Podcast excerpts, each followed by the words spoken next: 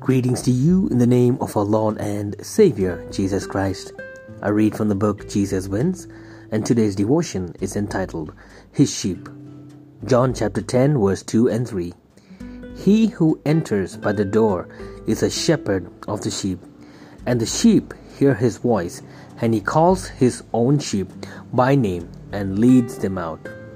My parents fully trusted and rested in the arms of their heavenly shepherd in sickness and in health, in difficulties and in abundance, as well as when facing death.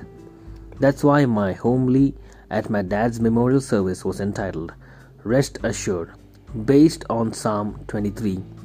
Jesus said that his sheep hear his voice, and I am certain that my parents will recognize the shepherd's voice on the resurrection morning and will follow him throughout eternity.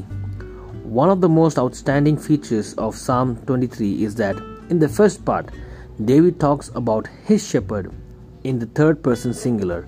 He is my shepherd. He makes me lie down. He leads me, he restores my soul.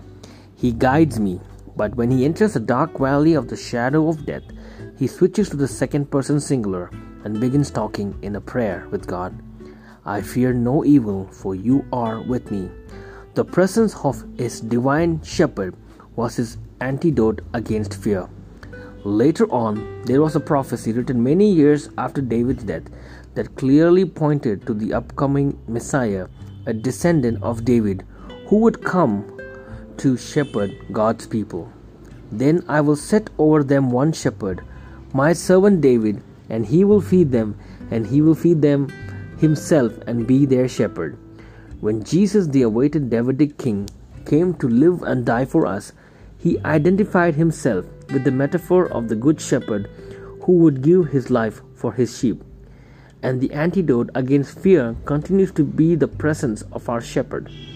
I particularly love the fact that he calls us his own sheep, for we belong to him. I don't know what you are needing right now, but he does. Perhaps you need a safe place to rest, and your heavenly shepherd offers that. Or maybe you are wounded and in need of restoration, your shepherd provides that as well. Or maybe you are facing the valley of death and need assurance of eternal life. Your shepherd guarantees that through his merits. Whatever your needs, rest assured in your shepherd's arms. Let's pray. Father God, thank you for giving us a good shepherd, and that is Jesus.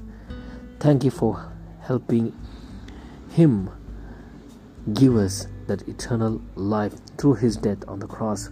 And we have hope, Lord, that even if we die, we can rise up again if we believe that Jesus has resurrected and is in heaven right now and is going to come to take us to the eternal kingdom. In Jesus' name, I offer this humble prayer. Amen.